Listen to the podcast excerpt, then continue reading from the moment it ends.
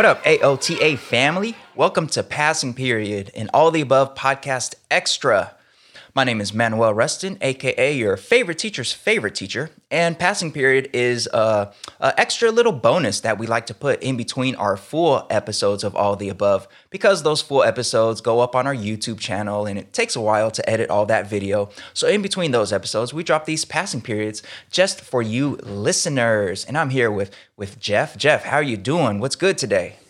Oh man, I, I am doing well, all things considered. Uh, well, which is we always got to qualify it it's, in 2020. You always got to qualify it. Yeah, you do, man. Because when you say all things considered, it's like 800 million things. So uh, despite that, I'm doing okay.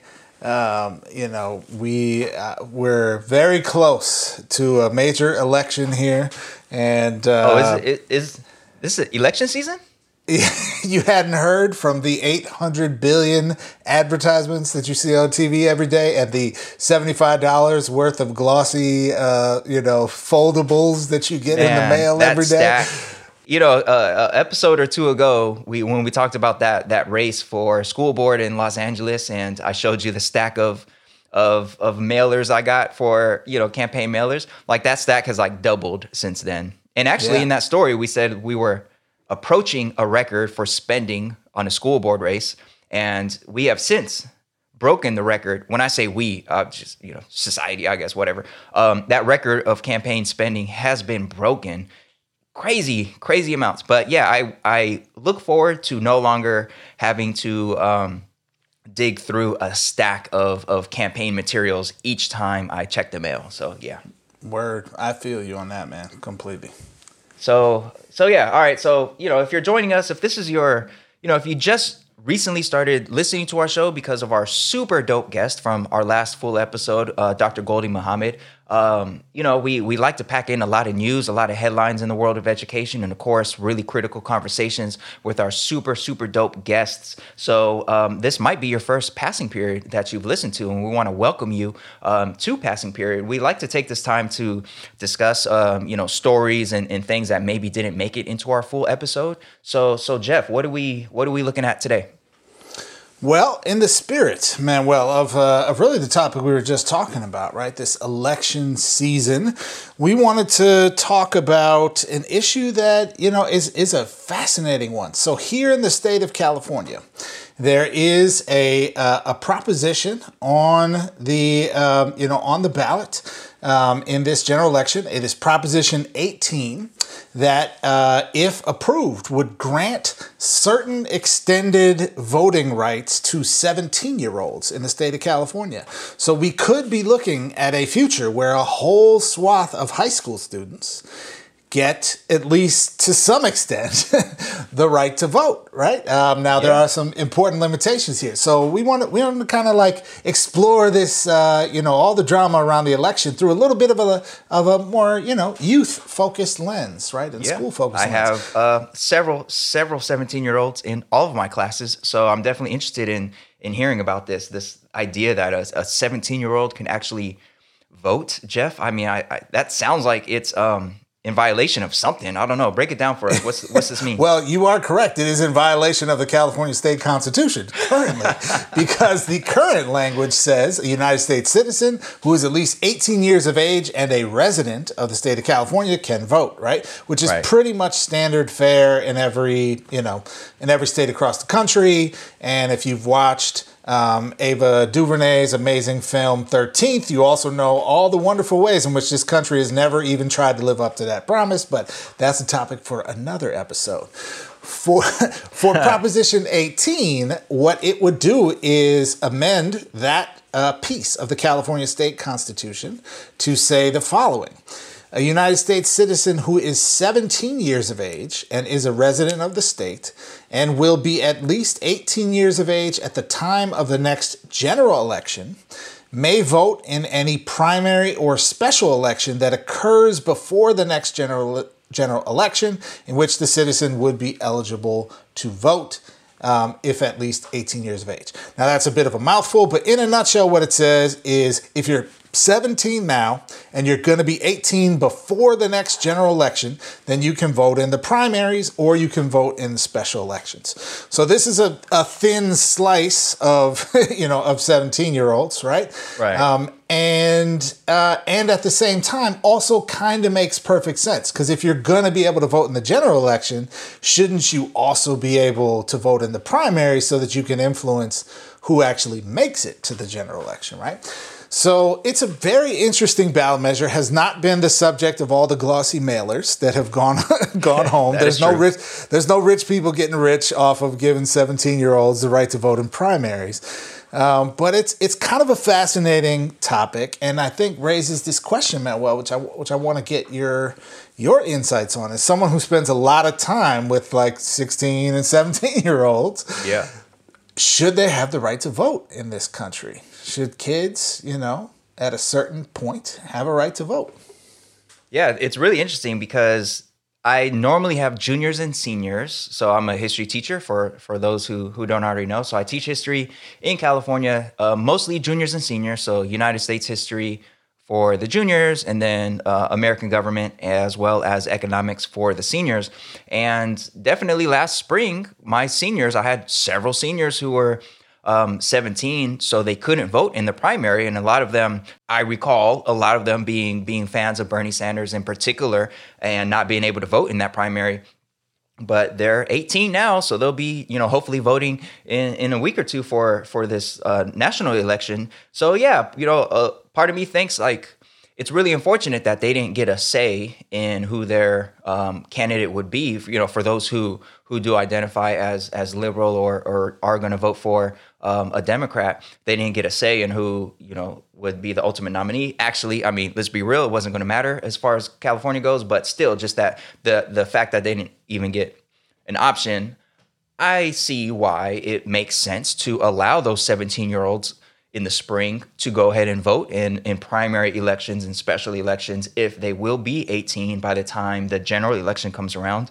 Makes sense to me. Um, but then you read the the arguments against that, and it's I mean, it's just funny. Like the, the arguments against it are are kind of hilarious. So I definitely would like to read out some of the some of the arguments against Prop 18 um, which are included in the voter information guide for those of you who are in the state of California and are registered to vote. You know, we get this this this um, guide sent to us all about each proposition and each item on the ballot.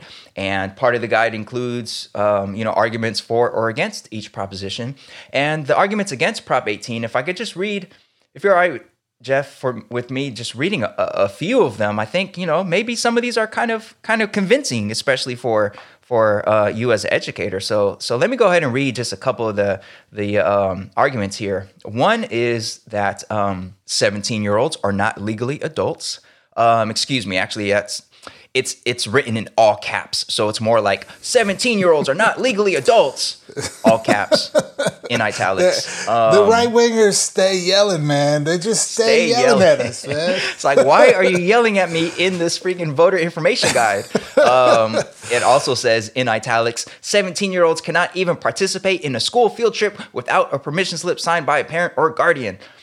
Oh, that's that's true. That is true.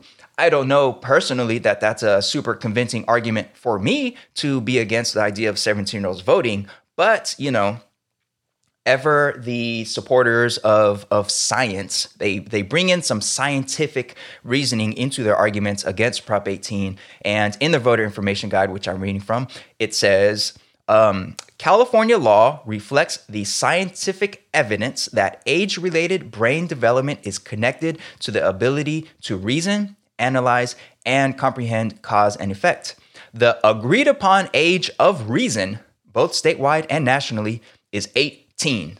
So, Jeff, it's not until you hit that precise precise age of 18 are you able to to reason. That is the agreed upon age of reason. And it also mentions in the arguments against Prop 18 that 17 um, year olds are captive audiences in school captive audiences. That's that's what we love definitely as teachers. And it says they are a captive audience 5 days a week with a strong incentive to do whatever teachers and counselors recommend. So Jeff, I don't know if you are aware, but um, allowing these 17 year olds to vote in primary elections um, exposes them to this influence from teachers teaching, uh, telling them how to vote. And uh, can't trust those teachers, man. Can't trust No. those teachers. Nope. It's not until these students become 18 that they are free from the indoctrination of our, our school system. So, yeah, Yeah. really compelling arguments against this proposition, Jeff. Wouldn't you say?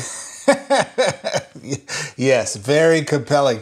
Uh, I think most important in, in there is all of the liberal, communist, um, uh, libtard, pencil neck teachers of the world are, are using their captive audience kids to force them to vote for the libs. Uh, yes. So- yes. Yeah. Uh, so it, look, man, I think this amendment uh, it's so strategically carved that, like, honestly, I don't think there's a compelling uh, argument to be made against it. Like, seriously, if you if you vote no on this, like, you're kind of a whack person. I feel like, uh, like in general, because we are talking about people who are going to be eligible to vote in the general election, and so you know, there's just it's it's a you know, this is not a revolutionary advancement of the franchise in society, but it's a nice it's a nice move, right? It's an expansion of democracy and generally speaking, I support almost all expansions of democracy. Now, there is a line somewhere that needs to be drawn in the sand. Currently, our line still pretty much remains at the age of 18.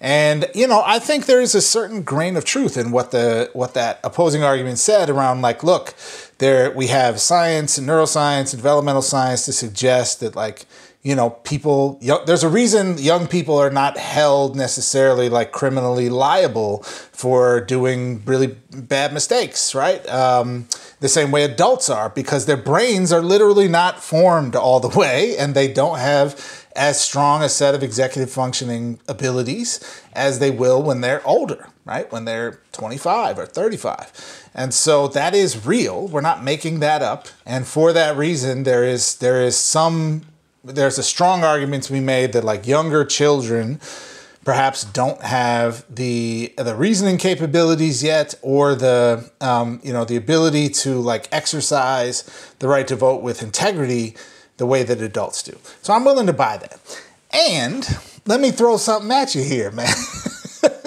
so first of all, more than half of the voting white women in this country voted for Donald Trump in 2016. Is there an argument to be made that this that this group of people is a captive audience to their husbands, um, is not able to exercise effectively good, you know, judgment skills when when Mister Grab 'em by the P uh, is the person that they're that they're voting for. Now that I think that's a very paternalistic way to look at the equation, and I would not say we should take away their right to vote. But one could easily look at that situation and be like, "Wow, you're choosing to vote for a person who is a serial predator of of a of a major component of your identity." That doesn't seem like someone who's exercising good judgment in the process, right? So I think there are lots of examples like that where we could make a similar argument for other groups of people, but we'd feel uncomfortable about it because we say, well, that's that's like disrespectful to their you know autonomy and their you know their like humanity on some level, right? And I think we got to turn that on young people and say like, look, I mean, our 16 year olds can drive cars. Yeah.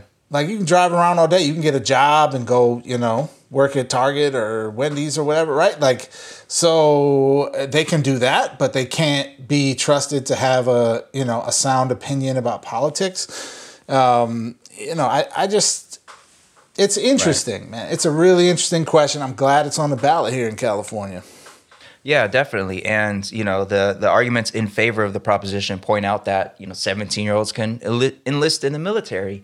And I know myself as a teacher who mostly has juniors and seniors, like a lot of them work, they pay taxes, they they do all of that. Um, but it's it it is interesting that many of the or it- looks like a lot of the folks who are against this proposition are folks who are concerned about the impact on taxes. So they're thinking about, uh, at least according to the the um, literature there, they're thinking about um, special elections and, and, and local tax measures. And uh, long story short, it sounds like they're concerned that um, having more 17 year olds vote, that just might give um, schools and districts sort of the margins that they need to pass uh, local measures to, to boost school funding because um, it looks like um, taxpayers association is one of the lead groups against it so um, yeah it's interesting stuff but just as a teacher you know I, I, I think about the impact that this year's political um, well this year's um, election season seems to have on students. And i don't know if other teachers can relate. You know i'm sure there's folks listening right now who who teach high school. I don't know if other teachers can relate, but it just seems like my students this year are so much more politically in tune with uh, current events and with what's going on, and, and a lot of them are are energized in a way that I hadn't seen previously in previous election years from from my seniors. I mean, when we started the school year, and I was just doing basic like getting to know you type stuff and having them um, complete some tasks that were uh, more for me to learn about them than than anything. So so much of what they wrote about was like you know abolish ICE, defund the police, and it was a lot of a lot of really progressive stuff. At least at, at my school, obviously in other schools um, it'd be something different. But it was just like man, I don't re- remember seeing this sort of energy coming from students in previous election seasons, and I think that's just a testament to, for one, the um, the, the the uprisings of the summer, the protests of the summer for racial justice. A lot of our youth were out there, and a lot of our youth were were paying attention um, and involved in these discussions, and are are showing up to school with um, more of a foundation, more of a background in in matters such as like municipal budgets, for example. And um, it's also a testament to just how loud and crazy um, politics in this country has has become in the in the Trump era. So so yeah, when I look at this and this idea that 17 year olds would perhaps be allowed to vote in primary elections, I'm all for it because I think they're ready. Because I look at my students and they know what they're talking about, like they're ready. So I I definitely am fully in support of of my students and of the youth being able to go out and, and have a say, even though, you know, to your point, this is a, a small sliver. We're talking about folks who are happen to be 17 during a primary or special election, but will be 18 by the time the general election rolls around. You know, that's a, a small a small uh, sliver of of folks there, but still, it's a, it's a nice move. I mean, anybody who's against expanding democracy um, you always got to question their intentions. Like, why don't they want the people to have a voice? You know, so yeah. so there's definitely that. And you know, speaking of this election season, I just want to take a moment to just shout out uh, NBC's Kristen Welker because you know we had a presidential debate uh, a couple days ago, a couple nights ago, and I had the great great fortune of uh, speaking with uh, Kristen Welker earlier this year on the phone about like stuff. And you know i don't know her personally but i had a, a, a chance to to speak with her about schools and, and things like that. And she was just the really just the nicest nicest nicest um, lady. And i've spoken to a few journalists over the summer uh, for various reasons. And she definitely seemed to be one of the ones who was more authentically interested in the experience of distance learning and what teachers are going through. So I was really worried, worried about her having to um, deal with um, the the commander in chief up there, and um, you know she did stunning. I, I really want to shout her out. Super, super dope. Yeah, I'll, I'll, second that. I thought she did. You know, in in, in stepping into the melee that that had previously been the norm, uh, she she reined it in a bit, which was which was you know which was important and helpful from a democracy standpoint. Even if we have two ridiculous white men running for president uh, right now, but that's a that's a topic for another episode, man. Well, look at this. Um, I look at this radical leftist here on this podcast. Uh, y'all might not have caught earlier this episode where he he slipped in um, pencil neck libtard or something yeah, like that. And if you your, haven't been been with our show for for very long, um, you might not get that that reference. But uh, you know, earlier in our our first season, I, I had a piece where I spoke out in support of our uh, DACA youth, and you know, obviously, um, they're not all young anymore. A lot of them have, have grown up. But um, when the president was coming for um, for DACA, uh, you know, we did a piece on our show about it and about how many teachers seem to agree with the the president. And in any case, in the comments, um, I might have been called a, a pencil neck, um, and I might have been called a libtard by by a few, you know well reasoned folks, I'm sure. So, um, so yeah, a few so people I'm not who definitely sure. have the right to vote right now. Okay, so so so as we think about who's maybe not you know mature enough or sophisticated yes. enough to have the right to vote, we got grown ass people calling you libtard who yes. never met you uh, on the internet, right? Yes. So um, yeah, I you know I think man, well, I want to go back to that that point you named earlier, right? Which is like the the argument against Proposition 18 is like you know, uh, there's taxes at stake, and adults are the people who pay taxes, and you know, the, the kids might vote for stuff that their parents then have to pay taxes on. And I would challenge that on a couple levels. First of all, there's a whole lot of 17 year olds that have jobs. Um, mm-hmm. and or at least in a normal economy time. I don't know if right now with Corona, this many of them do, but in normal times, a lot of 17 year olds have a part time job of some sort. Um, True. And they're, and they're all paying taxes for sure. Um, yep. Many of them paying more taxes than our current president. Okay. Um, and they are, you know, so is our argument that taxation without representation for them is a, you know, is a good thing? Like it's not good for everyone else, but it's, are they the right. like Washington D.C. and Puerto Rico of of of the age spectrum here, right? Like, uh, they're paying taxes. They should have a right to say what those taxes go to. And if they happen to want, you know, better equipment at their schools or more teachers at their schools or whatever, like how's that any different than rich people with nice houses wanting you know property tax cuts? Like people vote for their interests and if kids have interests if they want a skate park or more money for you know public programs or whatever good for them. Like they should vote for those things right? Like isn't but, that how Jeff, democracy Jeff, works man?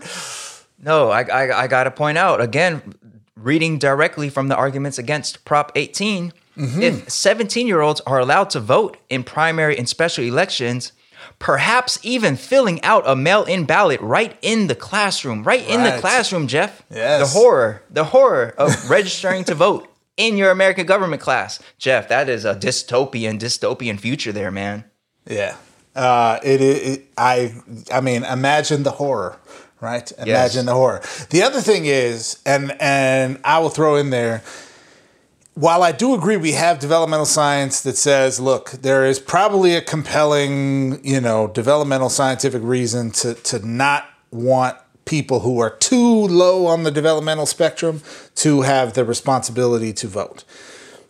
But let's also be real. People don't really fully mature, right, in terms of the development of their, you know, reasoning and judgment and that sort of thing until well past the age of 18, right?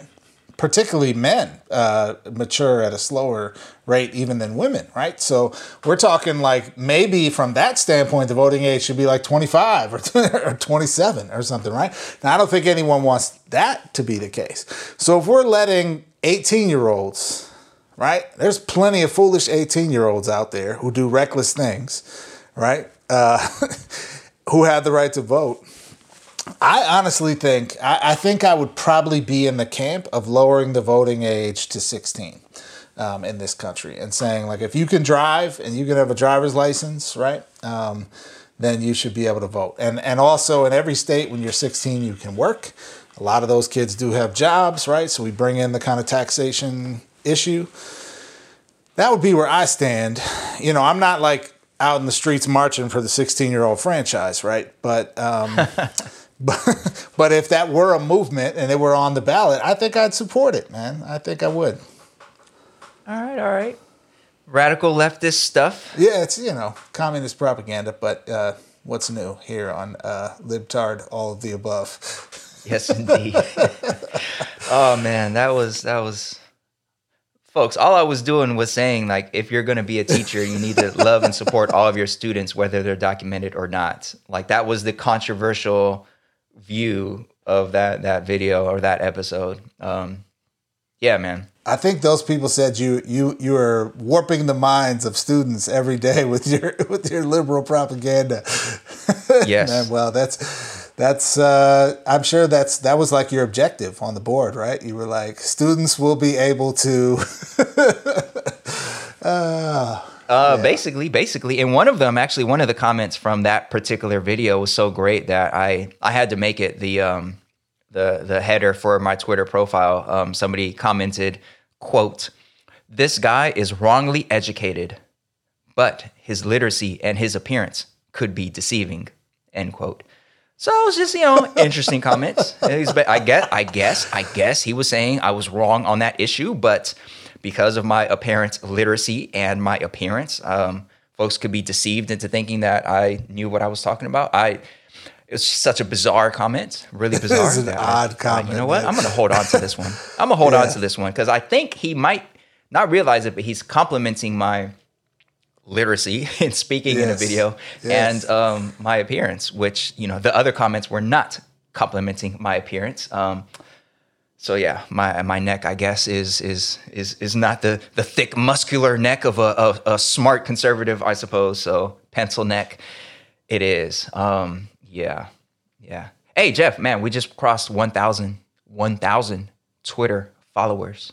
Word. Loving it. Word, word. The tweets So shout out to all of you who might happen to be on Twitter. Uh, follow us at AOTA Show, and we're on Facebook. I I avoid Facebook because of that um, toxicity of folks calling me pencil neck. Um, not that Twitter is like you know a nice friendly place, but anyways, we're on Facebook too.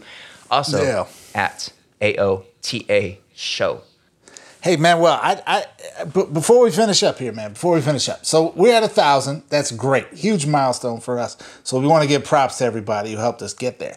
And the great thing about having that many followers is they can help you get a lot more followers. So I'm saying to those thousand wonderful, lovely individuals, what would happen if you reached out to like three people and were like, hey man, check out the show, it's dope, follow it here, right? Like that would take you 30 seconds and that could, you know, triple or more the amazing community of people who who follow and participate in conversations with us on all the above. So, you know, it's it's Saturday. Uh, I mean, at least we make this show on Saturday. You may be listening on another day, but you got 30 seconds to send it out, man. Send this out. Send it out to some people show us some love. Yeah, yeah, that is that is a, a, a compelling argument, Jeff. It's well reasoned, and you did not need to use all caps and italics to uh, get that point across. Although maybe at the end there is some all caps. Uh, there might have been you could have all caps a little, but it was a loving all caps, not a Yes. not a berating all caps. Yes. Yes, indeed, indeed. Important distinction there. Um, all right, folks, so that about does it for this episode of Passing Period. We will be back at you one week from now with a full episode with a super, super dope guest from Harvard, from Harvard, uh, Dr. Christina Villarreal, who is the the director of the teacher uh, teacher education program at the Harvard Graduate School of Education, uh, will be joining us to discuss the her use and her um, role in connection to ethnic studies, uh, particularly at the graduate level in the uh, service of of educating the next generation of of teachers and educators. So it'll be a really really dope fascinating conversation. Definitely, if you haven't already, make sure you subscribe, follow, give us those five stars. We fully, fully, really, really, truly appreciate it from the bottom of our hearts. And um, that about does it for today. So um, it's time to get to class.